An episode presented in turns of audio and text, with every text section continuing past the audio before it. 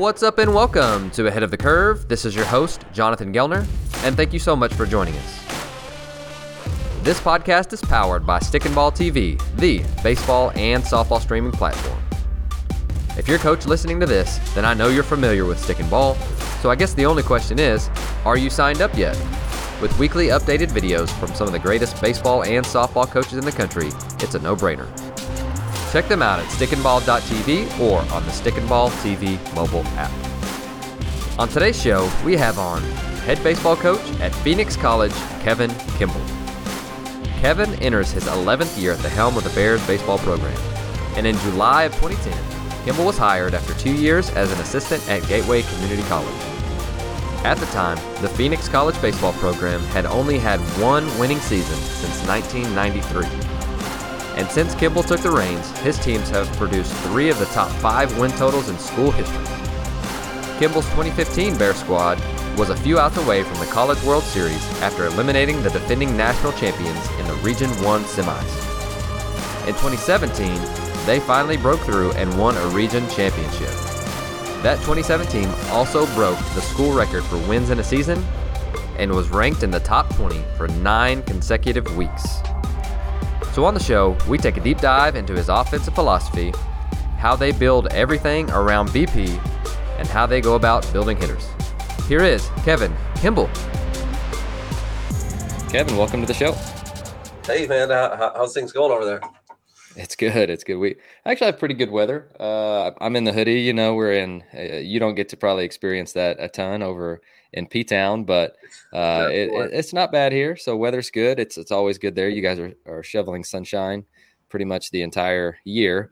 But uh, tell well, contrary to where you grew up. So let's let's you know let's just go ahead and, and dive into that. So from Montana, the the hotbed of basically professional baseball. You guys per capita may have like the most pro athletes uh, per capita in the country, right? I mean, it's it's you, and then we'll talk about some of the other guys. But uh, but tell us a little bit about that because I I loved the story and thank you for sharing that. But uh, hit the guests with it. Yeah, yeah. So uh, grew up in in a smaller town in in Montana. Uh, you know, fifty thousand or so.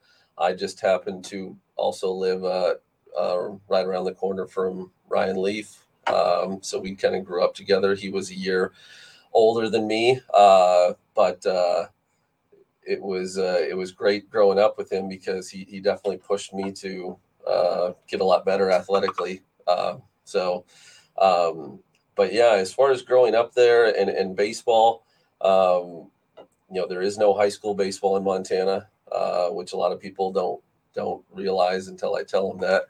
Uh, we have Summer Legion baseball, uh, which I played uh, growing up, but uh, there's not a whole lot of um, you know baseball guys coming out of the state. When I grew up, there was no college baseball either in Montana. There was no. Now there's two junior colleges and a Division two school in in Billings, uh, but those were not options when I was um, going to high school. I ended up uh, then going to a junior college, Southern Idaho. Uh, had a great time there, and then played uh, two years at the University of Northern Colorado, and kind of slowly migrated my way south into some some better baseball weather. So. Mm-hmm. No doubt, no doubt. So you are in, if I was reading that right, in in your eleventh year uh, at Phoenix College, and so you just missed me. I, I played at South Mountain in 2008 and 2009. So right before, right before you got there, which is really neat. Uh, and and a small world. And so I I re- I'll be honest with you, I remember Phoenix College being really bad. And since you uh, took over, they have been on an upward trajectory, and you guys have have set lots of different team records. And so just talk to us about when you took that job. Okay, so if if I can use wasn't as successful as you uh, wanted it to be whenever you took the job. Uh, so, what was that transition like of getting guys to buy in to your culture, uh, uh, trying to understand what would lead to success there, and then just really getting the the boat to turn because it's almost like a slow turn. And and with junior college, you've got uh, you know half of your roster tr- turning over every single year, and that's also could be a gift and a curse. You know, you get a good recruiting class and whatnot. But just tell us a little bit about what that transition was like and how you got it started to go in the right direction.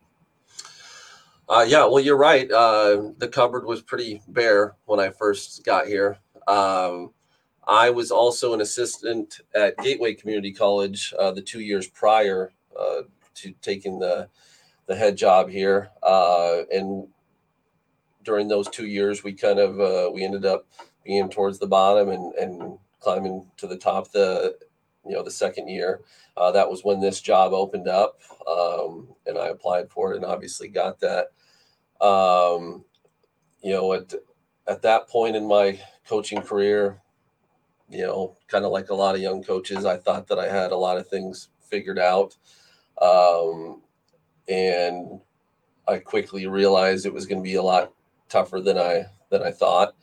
Um, you know, by the third year here, we ended up um, in the postseason and had a chance to, uh, you know, we got um, we were eliminated in uh, in a game that if had we won, we would have went to the the region championship. Uh, and then a couple years after that, you know, we got to the region championship, and then a couple years after that, we were in the World Series. But uh, it was definitely a process. Um, you know, I mean, just as far as hitting is concerned, uh, which is I feel like probably my biggest strength as a coach. Um, for the first seven years that I was here, um, we made uh, incremental gains every single year in OPS, slugging percentage, batting average, you name it, uh, for pretty much seven straight years, uh, which was when we went to the World Series in 2017.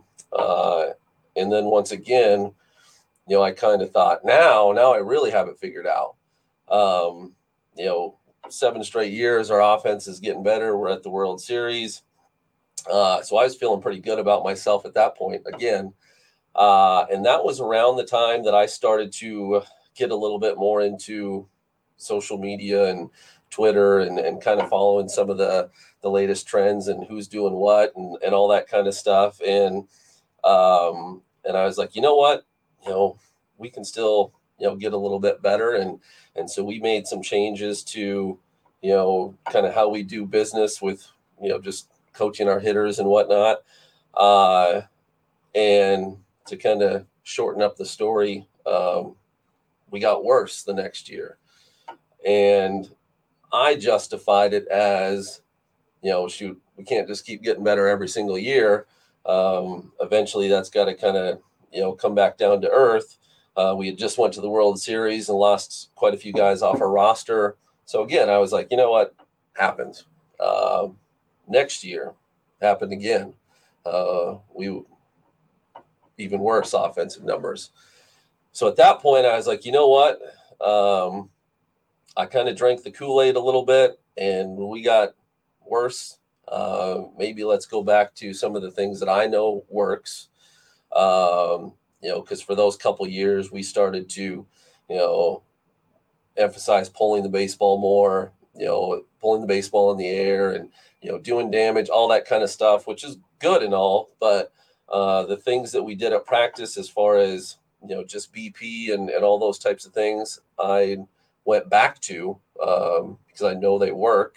Uh, and it's then the following year, we were, uh, we started to get better again. And that was when the pandemic hit. And, um, you know, the season was cut short, and then the following year we we went back to the World Series again. So um, it's one of those things as a coach, you know, probably, you know, it's it's something that every coach should probably go through is is a little bit of a struggle and start to understand, you know, uh, the the things that you know you know help your teams be successful.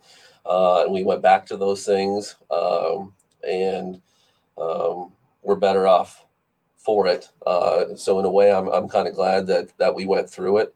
Um, humbled me a little bit, um, which is always a good thing too. Um, so, uh, but those two years, 2018 and 2019, were the were the years that I probably the learn that, that I learned the most about myself as a coach, not just hitting, but just overall kind of handling a team. But um, I'm a better I'm a better coach now for it. um, it just was a couple couple kind of rough years, but uh, um, you know, it's uh, I think we're we're in the going in the right direction uh, now. Again, I, I like uh, where we're at as a club, and I think uh, I think we'll have another another pretty good year. I love hearing that, and so I, I think obviously if if you're telling us that stuff, you're a very self-reflective person, and I think we could all benefit from being more that way. But uh, one of the things that you know I, I you shared with me is your uh, coaching philosophy PowerPoint and the thing that you share with the team. And so I'd love to be able to add that to the stream, and you just kind of walk us through some of the different highlights that you share with them. Uh, you want to share with us, and just outlining your philosophy. Uh, and so I'll add that to the stream right now. And you're going to talk about uh, different BP rounds. So I'd love to hear more about that. Yeah. So first off, um, this kind of came about uh, as a result of the the pandemic, and um, I was kind of sitting around my house and and thinking, you know, I don't want to waste this time. Uh, we weren't, you know, our season was um, was was basically done for. I wasn't really quite sure what summer or even the following fall was going to look like. So uh, I started kind of putting some things together. And the main reason I started putting it together was just for just in case that you know when we got to fall baseball, maybe there was a chance that I wasn't going to be able to be um, you know as hands on as I'd like to be, or maybe we weren't going to have any fall practices at all, which is what it ended up being. So I put this together so I could get a little bit of a head start in uh, with the new guys in our program for them to understand the things that we do, why we do them, um, see it in writing, also see it, um, you know, some some visual aids and and all those types of things, and and just kind of explain our philosophy. Um, I don't know if that's the reason that why we ended up uh, you know going to the World Series last year, but I think it's one of the, I think it helped, uh, gave us a little bit of a head start. Um, so, but yeah, as far as uh, um, you know this uh, this screen that's up right now, um, as far as our BP is concerned, uh, for the most part, all of our BP rounds are involve the technical aspects of the swing and putting the swing together. Uh, you know there's there's and i'm not saying uh, any other ways are wrong but you know i've been in programs and i know programs where um, you know they take rounds you know hey runners at second we're trying to move them to third this round or we're trying to score them from third here uh, those types of things which are good um, but if your swing sucks, I guess. uh, it's going to be tougher to execute those rounds. Sure. Uh, so we're trying to put the swing together. So, you know, as far as these 10 BP rounds, one of the first ones that we work on fairly often, um, you know, putting the barrel on the inside half of the baseball. To me, I always tell our players if there's one thing that you take from playing here for a couple years, it's that right there. Uh, as far as uh, what you're trying to do with the baseball. Um, to go back to uh, around the time of the pandemic, right before that hit, we were actually playing um, a team that was going to be in the World Baseball Classic, Team Brazil. Uh, they were on they were on our schedule. Barry Larkin was actually the head coach of that team, and Steve Finley was an assistant. Troy Hawkins was an assistant. So I knew that during BP, um, I wasn't going to waste this opportunity to talk to Barry Larkin about hitting. Uh, so I went over to their dugout and started talking about a few things. And uh, we essentially got on to the, the topic of staying inside the baseball. And uh, he asked me, he goes, What do you think that me or what does that mean to you? Because that term means different things to everyone. Obviously, your hands are inside the baseball um, on every swing but there's multiple ways to look at it. One is, uh, which is what he said. He goes, if I just think about putting my barrel on the inside half of the baseball, uh, you know, that's really the the main cue that I think about. Um, which stuck with me, obviously, because you know Barry Larkin could hit a little bit. Um, but it also can mean, uh, you know, keeping your hands going in a straight line towards the pitcher. It can also mean keeping your barrel inside your hands uh, as you approach the pitch. Uh, so there's multiple meanings, and w- one of those cues might work better for a player than than something else. Uh, so my job is to find out which cue works for which guy, and whatever cue works for them, that that means inside the baseball for you. Okay, uh, but as a program, uh, that's definitely one of the things we put an emphasis on.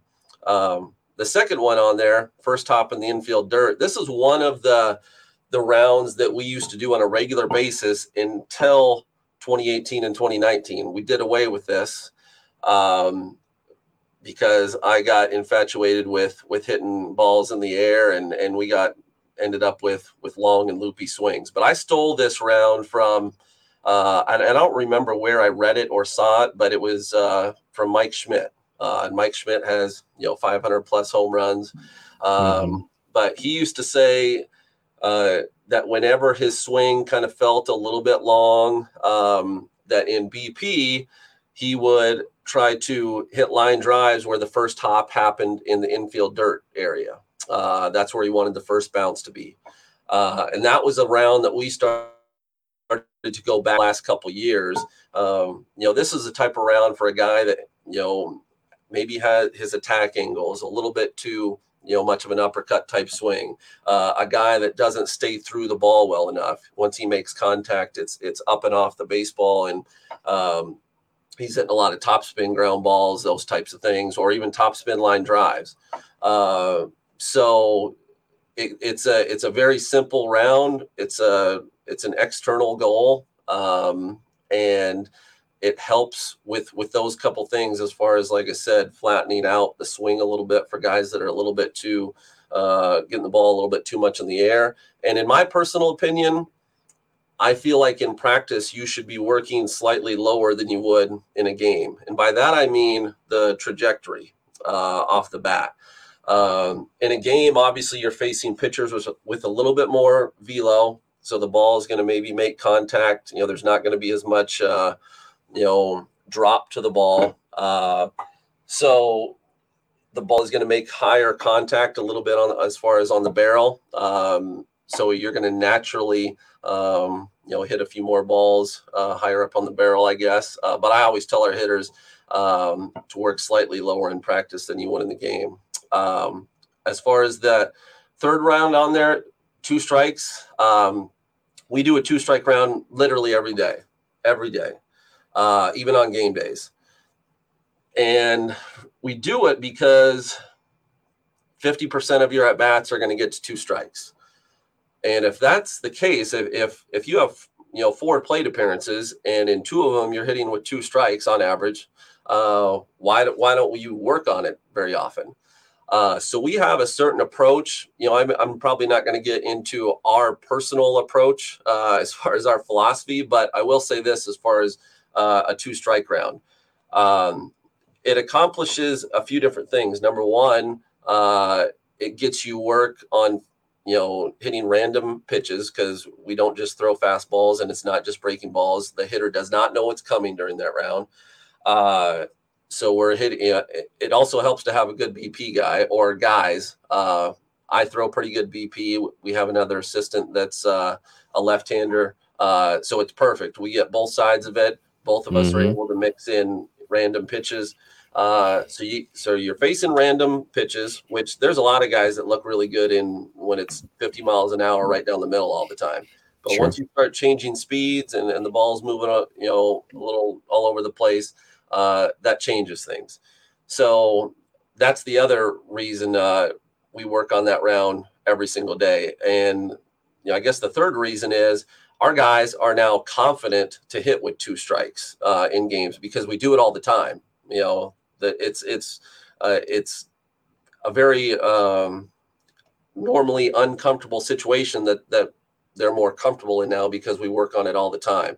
Uh, preparation, you know, leads to to confidence, and you know we uh, we led our conference in in the least amount of strikeouts last year offensively, which it's not like uh, um, that's everything about hitting, but it helps. Um, shoot, we played a conference doubleheader last year. We were forced to play a, a lot of doubleheaders, but we played a conference doubleheader last year. And in the first game, we didn't strike out one time. In the second game, we struck out once. Um, so our guys put the barrel on a lot of balls, and it's not like we just say we're just trying to put the ball in play. That's that's not us. Uh, we led the conference in, in OPS too, uh, so uh, we can slug it around a little bit.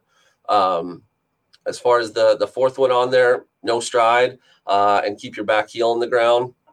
This is one of the first things that I look at uh, in a hitter uh, is what does their back foot do.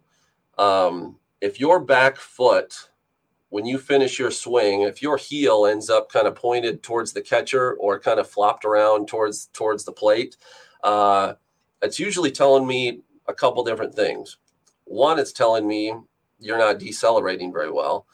Number two it's usually what that tells me is your back foot is moving independent of your hips. Uh, you want your hips to turn your back foot. Uh, so if if the back foot ends up spinning uh, and does that, uh, that's usually that's like I said, that's a, one of the first things I look at in a hitter. Uh, so this drill helps out with that. It helps out as far as the sequencing of of things because it should be you know proximal to distal, meaning your hips move your turn your back foot, your hips move your hands. Uh, the hands don't initiate movement; they get moved. Same thing with the back foot. It doesn't initiate movement, it gets moved. Uh, and the only way to do that sometimes is to force our guys to keep their back heels in the ground. Uh, and that helps kind of reinforce the, you know, that uh, the correct way to swing. Uh, it's tough uh, to, I guess, make changes in a swing. You know, by the time I get these guys, you know, they're 19, 20 years old. Um, a lot of their swing, like the DNA, the DNA of their swing is essentially, you know, it's, it kind of is what it is. Uh, so it takes a lot of repetitions to uh, kind of fix some of those things. Um, and and you know, as far as the repetitions are concerned, that one of the things I talk about with our guys, obviously, uh, everybody's you know, quality is better than quantity, but to me, it's both. To me, you have to have a lot of quality repetitions.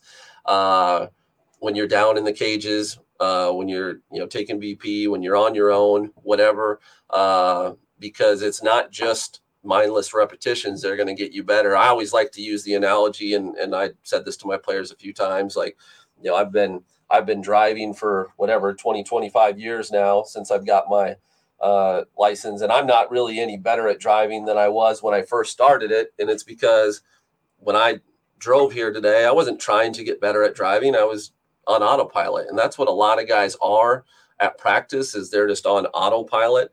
Uh, and I want our guys to understand like these things that we're working on in BP, you also have to take it down to the cages and and get that work in. Uh, and to be honest, I don't like to be down in the cages with our guys all the time. Uh, there's things that they're supposed to do, uh, but I don't think they need a coach over their shoulder all the time. I think guys need to feel like they have the freedom to experiment and also have some fun at practice as well. Uh, there's certain things that I want to get done, but um, over the years, I found myself um, coaching less and we're accomplishing more. Uh, you know, shoot, a couple weeks ago, we were taking BP on the field. Uh, in one of these rounds, we were trying to, you know, I can't remember what we were doing, but the first two swings, I was just like, man, those those were not good. And the old me, uh, probably five or six years ago, would have stepped in right then and said, "Hey, you're not doing this, or you need to do this." But I decided not to say anything, and that kid fixed it the next swing. And which is the best thing ever because now that kid he did it on his own. I didn't say anything, uh, and now he's he's he's learning. He's learning more than me just having to feed him information. And uh, you know, like I always tell our guys, you're going to be your own best hitting coach. Um, so that was great to see, and I was glad that I didn't step in and say something. So, um, but anyway, to kind of get get back on on track here, so to speak. Um, um, as far yeah, as yeah, let's uh Yeah, go, go one, one of the things that that I want to discuss with you too is is the mentality behind it, and uh, I, I really like uh, your BP rounds, and I think most of the other ones that that I've seen that I'm looking at are, are pretty self-explanatory, and I think they're really well thought out.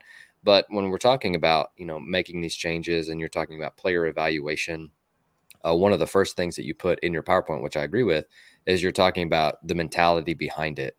And so, is that one of the first things that you when when they get to campus, one of the first things that you discuss with them? So I, I think that you mentioned you put it in a sequential order of, you know, and and and it could go either way. Uh, but is is mentality and and focus and deliberate practice and all of those things that that you've even hit on a little bit is that really the first step that you go through or it, do you have a different process?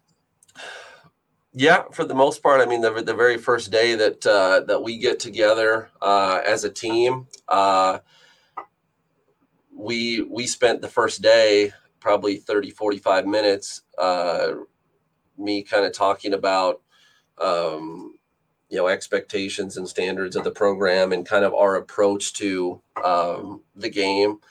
Um, you know, one of the things that, uh, you know, that we believe in is there's going to be number one there's going to be calls that go against us in a game um, you know whether it's a pitcher out there that you know doesn't get a, a, strike called or or vice versa with a hitter at the plate or a play at first base or just whatever um, i want our guys to understand that uh, as far as body language okay we want to make sure that we show that it, it didn't affect us uh, mentally. Uh, if if our players were in here right now and you say, "What does the coach tell you to think when when one of these things happen?" Uh, in unison, they would say, uh, "Thank you for making me a better baseball player." Because uh, that's what they're taught. That's what I tell them to. You know, as soon as that that call, that call is made and it goes against us, uh, obviously it puts us in a tougher situation as a team. but if you dwell on that, uh, and you let it affect you mentally, you sh- outwardly show it in your body language, um, then it does us no good. But if your immediate thought is, thank you for making me a better baseball player, Mr. Umpire, uh, it, it turns the tide, so to speak. Uh, and that, that's what I want. I just want, I want tough players uh, and I'm not saying that they should never be disappointed in uh, in you know something. That's not what I'm saying at all. Um, but uh, I just want guys that that literally nothing affects them. Uh, you know, every single day we start out the day in a, in a classroom and we do five minutes of, of visualization every single day. Uh, and it's not just sit there and, and you know daydream about how good you can be as a player. We mm-hmm. talk about uh, number one, why it's good for you. Uh, number two, uh, we talk about you know kind of how to um, you know how to view things, what you should be uh, doing during that visualization time. Um, but I think it's really important, and I don't think enough kids would necessarily do it on their own. So we, in, in a sense, kind of force them to do it. Um, early in the fall here in Arizona, obviously out on the field, it's like you know it's like 100 510 degrees. So we don't do that outside. I don't want our guys just laying out in the grass for five minutes and thinking about how hot it is. So we do that inside. Uh, and we also spend classroom time inside talking about uh, you know some of the stuff that we just mentioned. You know, if we have a scrimmage uh, or a game, you know, usually the next day we're we're back in talking through some situations um, to make sure guys understand like this is what should have happened or you know we did great here and you know so on and so forth um, but shoot there's days uh, we sometimes we spend the first 30 40 minutes of practice uh, inside uh, just talking through things you know guys asking questions um, and we encourage them to ask questions uh, uh, even if it's somehow some you know constructive criticism for me or the coaching staff. I'm i ask our players to get better uh, i want them to help me get better uh, so if there's things that they see that we can get better at i want to know and and I I encourage them to ask questions on why we made certain decisions. You know, one of our catchers the other day, we made a, a first and third call on defense uh, a certain way, and he came up to me afterwards like, "Hey, why did why did you uh, put this certain play on?" And I answered the question, but it was good that he was paying attention and, and wanted to know mm-hmm. those things and kind of see the game through the eyes of a coach. Uh, but I just think those things are, are really important and, and overlooked. Um, you know, I just I don't think enough time is really spent on on that side of the game, and you know, um, you know, I want our guys to be confident, but I also want them to be brutally honest with themselves as far as sure. what their weaknesses are, uh, things they can improve on. Um, so th- to me, that's what mental toughness is: is is being brutally honest with yourself as far as your weaknesses, but also not letting that necessarily affect or erode your your confidence as a player. Sure. Um, and once you kind of get to that point, um, you know that's the first hurdle. You know, kind of the next hurdle is you know like how good do you want to be? Do you want to do you want to be great? Uh, because greatness is a is a choice, mm-hmm. uh, and greatness can be lonely sometimes because mm-hmm. uh, it requires more effort than than you know just the, the average baseball player. Yeah. and that that means sometimes being the first guy to practice some guy sometimes the last guy to leave. Uh, and then on top of that not just being that guy but hopefully bringing some of those other guys along along with you. Uh, so you're not just kind of doing that on your own. Um, but uh, you know I, there's a lot of guys that that that want to be great. And then when they realize, uh, when, the, when it comes to time to do the stuff that's required to be great, they don't want to be great anymore. They're okay mm-hmm. with good enough.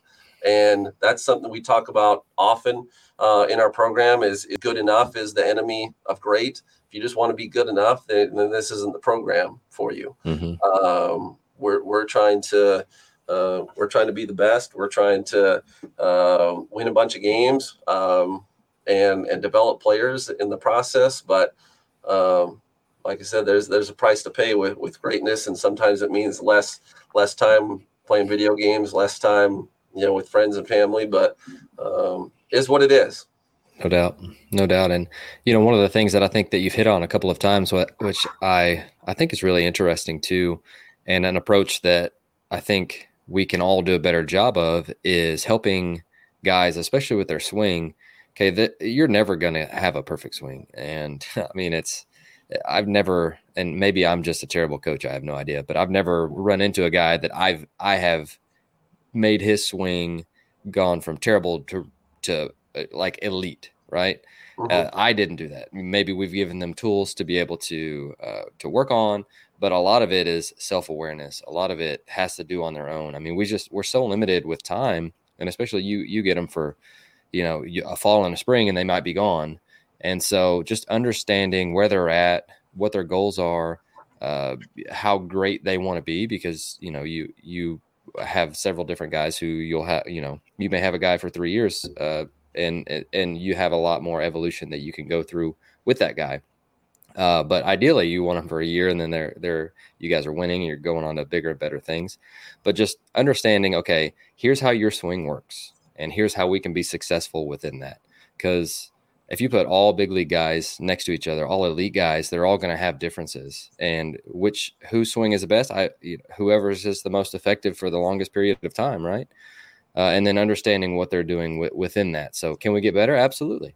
But i love the approach that you're also taking of hey let's understand what we already do well uh, hunting pitches in those zones and you know making sure that that we're staying true to who we are while also you know continuing to to hone our weaknesses and understanding what they are.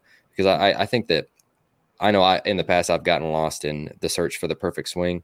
And now I'm, I'm just I'm to the point now where where I'm trying to understand how much time I actually have with you know X player how good they want to be and then we can come up with a plan uh, to be able to maximize whatever that is in the time period that we have. And and I, I feel really comfortable with that because I, I used to be able, I used to beat my head uh, just against the wall all the time trying to get guys to fix their swing. And you know sometimes I I look back going, man, maybe you know maybe they didn't want it as bad as I did, and I was wasting and not wasting all of that time because I still I, I want to coach well, but I was taking the wrong approach with it. If that all makes sense, I don't know if you've had ever had that transition too, but it's it's it's freed me up to be able to go, hey, I'm not saying you're wrong. I'm saying here's what you do well, and then let's develop a plan around that. If that makes sense. Yeah, no, I mean that that makes a, a ton of sense uh, to me, and and you know, um, you know, that's hitting is definitely not. Uh, there's nothing cookie cutter about it. There's mm-hmm. there's guys that are are successful doing uh, lots of different things. Oh, uh, and and one of the things I put in the in that PowerPoint was, you know, I uh, I explained to our players, there's something that's in here that I say that you should do that you'll or, or shouldn't do that you'll be able to turn on a major league game tonight and you'll see him do the opposite. Um, and he's making millions of dollars and i'm telling my guys don't do this or, or whatever. Uh, there's always going to be exceptions to the rule. Um, so in this day and age of, I mean, you can essentially um, you can find out a lot about hitting if you know who to follow on social media and, and all those types of things. And that's one of the, I guess, um, the jobs that I've kind of taken for our players is try to help them find out or, or navigate that somewhat and find out this is what's good, this is what's not, uh, type thing uh, my players probably get tired of me sending them, uh, you know, video clips and things from Twitter. I, I we have our, our team messaging app that we use Slack, and I'm I'm always sending stuff on there like I really like this, or I send it to specific players uh, because something I tell one of my players, you know, at practice, I may not want the guy standing five feet from him to hear that at all uh, sure. because I it will mess up his swing, but it's going to help the other guy swing. Uh, and that's what's tricky about hitting uh, is I don't have a lot of time to work individually with these players like they can mm-hmm. do. You know, uh, you know, they can go to a, a hitting instructor and and do right. those types of things and and work. They can work individually with guys. I don't have that kind of time.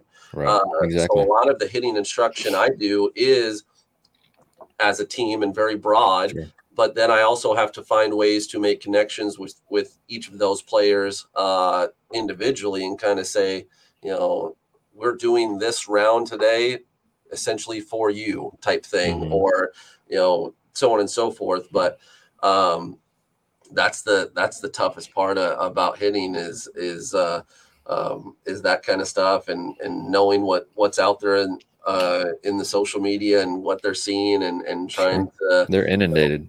Yeah it is. I mean it's there's so much information.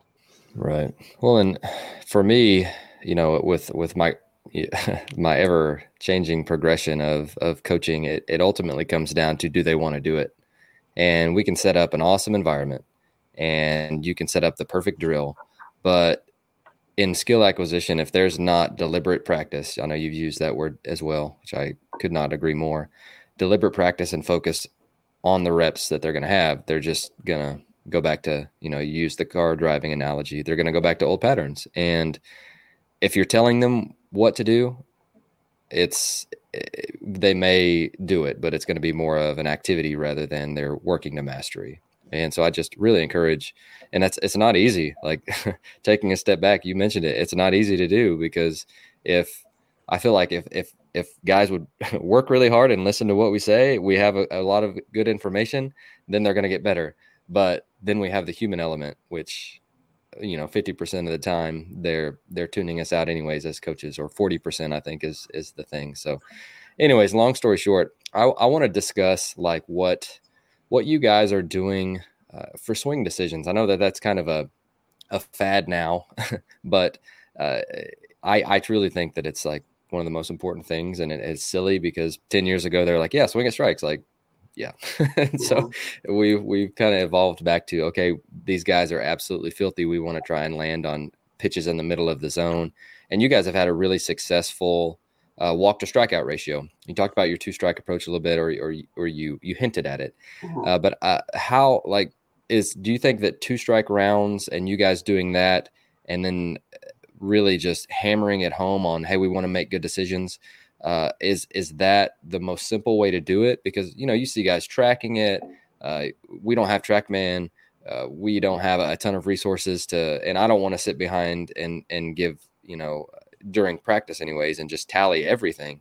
And so just trying to figure out ways to be able to give them instant feedback, uh, I, I, think is always a good thing. And so I would love to hear just your thoughts on how could we do better at training that skill uh, because you guys have really been successful at it. Yeah, uh, to me, I guess the the the place to start is to make sure that they're um, on time first, because when you're on time, generally your eyes are going to see what they need to see and, and track track pitches better. Uh, so, in order to be on time, you have to have a consistent time that you're starting. Meaning, everything for us is, you know, work off of hand break from the from the pitcher. Uh, and if we are slightly, you know, if we're a little bit late, then we start slightly before hand break. If we're a little bit early, then we start, uh, you know, a little bit after hand break type thing. But everything should work off of off of hand break first. Uh, once you've got the timing part down, um, then it makes things a lot easier. Um, I always tell our guys when we get to two strikes that we want to be able to uh, make our decision, you know, a, a tad later, meaning, uh, so then for the most part, we're trying to start uh, a tad after hand break when when we're in a two strike count. Uh, not every time. Um, there's little adjustments and things that we can make as far as that that process is concerned. But um, so, like I said, number one, it's it's work off of off of hand break. Uh, number two, um, I think just again taking around uh, on a regular basis uh, where you're not knowing what's coming uh, is highly beneficial to tracking pitches and, and all those types of things. Um, so part of part of having a good team, to be honest, is how good is your BP guy? um, I, I feel like we have a couple really good ones, and that helps. Uh, we don't really use machines at all. Uh, not to say that teams that do or whatever are, are wrong, uh, but we don't like crank up the velocity uh, to like 90 miles an hour and and and take BP all the time. Um, we've done it occasionally, uh, but I don't think we've done it more than once or twice in the last couple years. Um, the way we do work on velo, um, and I don't even remember how you pronounce his name. The guy that used to be the hitting coach for the Cubs, John Maley or Malley.